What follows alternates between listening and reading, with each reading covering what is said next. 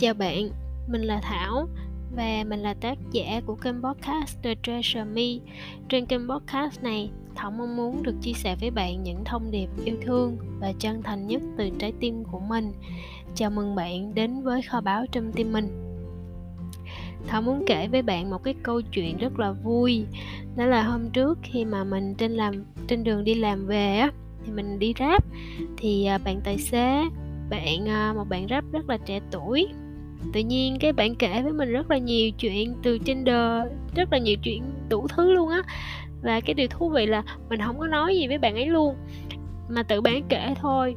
Thì đi cả một cái đoạn đường dài hơn 20 phút á, bạn tâm sự từ chuyện đời, chuyện nghề, rồi đủ thứ trên đời luôn cho tới lúc mà mình xuống xe xong rồi tự nhiên cái bạn quay sang bạn cảm ơn rối rít luôn.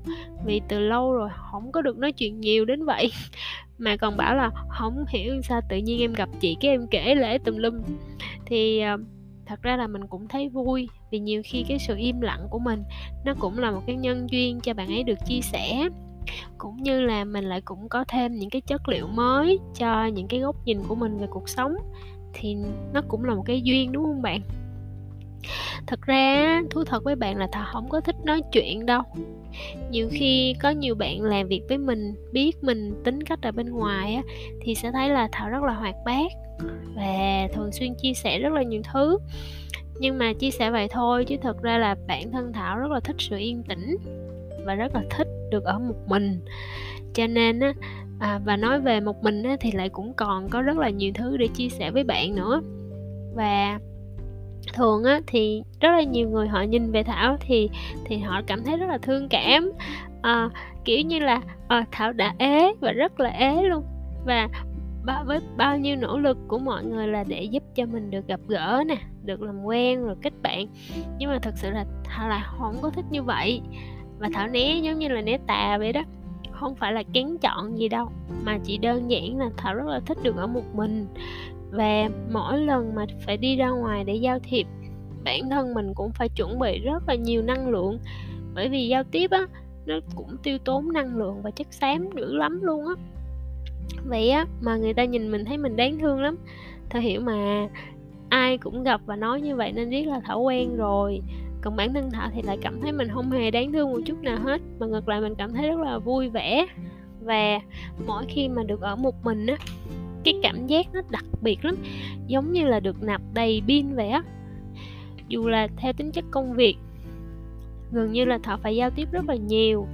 Cho nên là mỗi khi xong việc á, thì thường thảo sẽ tìm cho mình những cái khoảng không gian ở riêng để được nạp lại năng lượng. Và cái cảm giác khi mà ở một mình á đối với thảo nó rất là tròn đầy và hạnh phúc. Nó khó diễn tả cho những người họ không có trải nghiệm như vậy lắm. Cho nên là um, cũng không biết giải thích sao cả.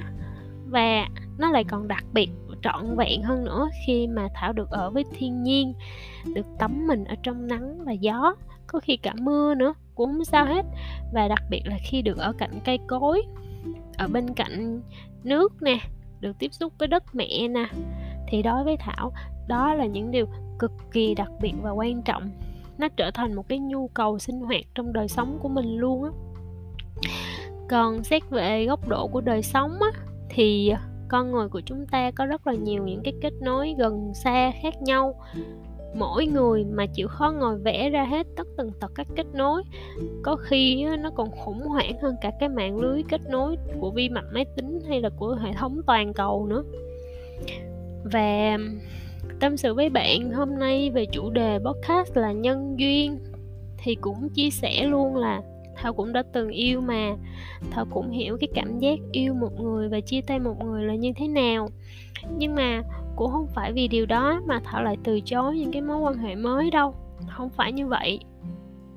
Cái điều khiến cho thảo cảm thấy hạnh phúc nhất sau khi mà mình vượt qua những cái nỗi đau thất tình á, thì đó là mình đã tìm thấy mình hay thảo đã tìm thấy thảo đã chữa lành vết thương ở trong lòng của mình biết trân trọng mình hơn và kể cả là biết ơn cả cái người đã mang lại nước mắt và đau khổ cho mình nữa.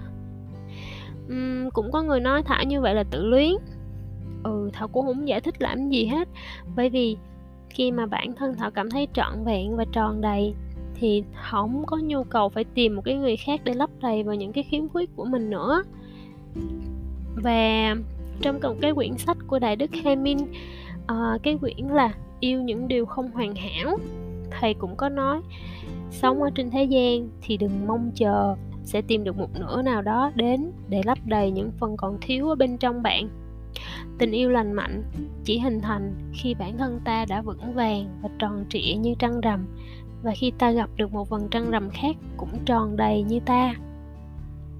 Và kể cả khi là thảo chia sẻ cái quan điểm này của mình á, thì cũng có bạn nói với thảo là không thể không thể nào cùng một lúc có hai mặt trăng được. Cho nên cũng từ lâu rồi, thảo không có nhu cầu phải giải thích về những quan điểm sống, về những niềm tin của mình nữa. Và thảo tin tưởng vào những cái trải nghiệm và bài học riêng của mình, cũng như là thảo đã rất là nỗ lực để làm việc với chính mình, để ngày càng hoàn thiện bản thân. Vì vậy mà những lời giải thích hay mọi chứng minh đều trở nên là vô nghĩa.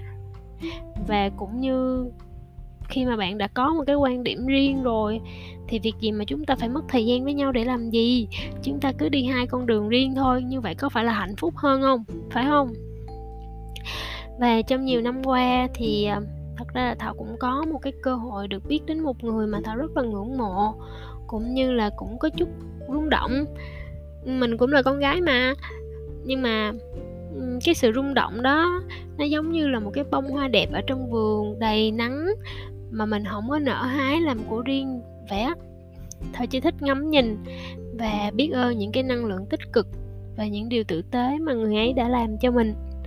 Để mình từ đó cũng nâng cao năng lượng của bản thân nè, cũng sống tích cực và lựa chọn cần mẫn để làm một người tử tế trên hành tinh này.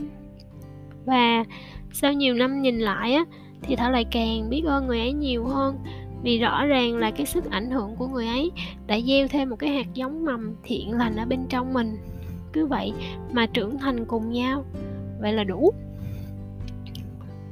Yêu thương thật ra không có nghĩa là cứ phải giữ cho nhau ở bên cạnh thì mới gọi là yêu thương. Mà yêu thương thật sự, nó còn là một sự bình an và lan tỏa, rồi nhân giống thêm cho những hạt giống yêu thương khác nữa rồi dần dần chúng ta sẽ có một cái khu rừng, rồi một hành tinh tràn đầy yêu thương. Như vậy có phải là tuyệt vời lắm không bạn? Chúng ta đều cùng một nguồn cội mà ra, đó là sự yêu thương hằng hữu. Vì vậy có gặp được nhau hay không, có ở bên cạnh nhau hay không, tất cả đều là nhân duyên cả. Và thọ rất là cảm ơn mọi nhân duyên đã đưa chúng ta đến với nhau thông qua podcast này, cũng như là những cái nhân duyên mà thọ có cơ hội được gặp được làm việc, được giao tiếp, được đồng hành cùng với bạn trong mọi hành trình. Đối xử với nhau giống như là người nhà, nhưng cũng có khi là những người đồng đội, những người đối tác. Bất luận là mối quan hệ gì, thì tất cả đều là nhân duyên. Chúng ta đến với nhau là để làm cho nhau thêm trọn vẹn tròn đầy và hoàn thiện nhau. Tất cả đều là những hạt giống thiện lành cả. Thật tin là vậy.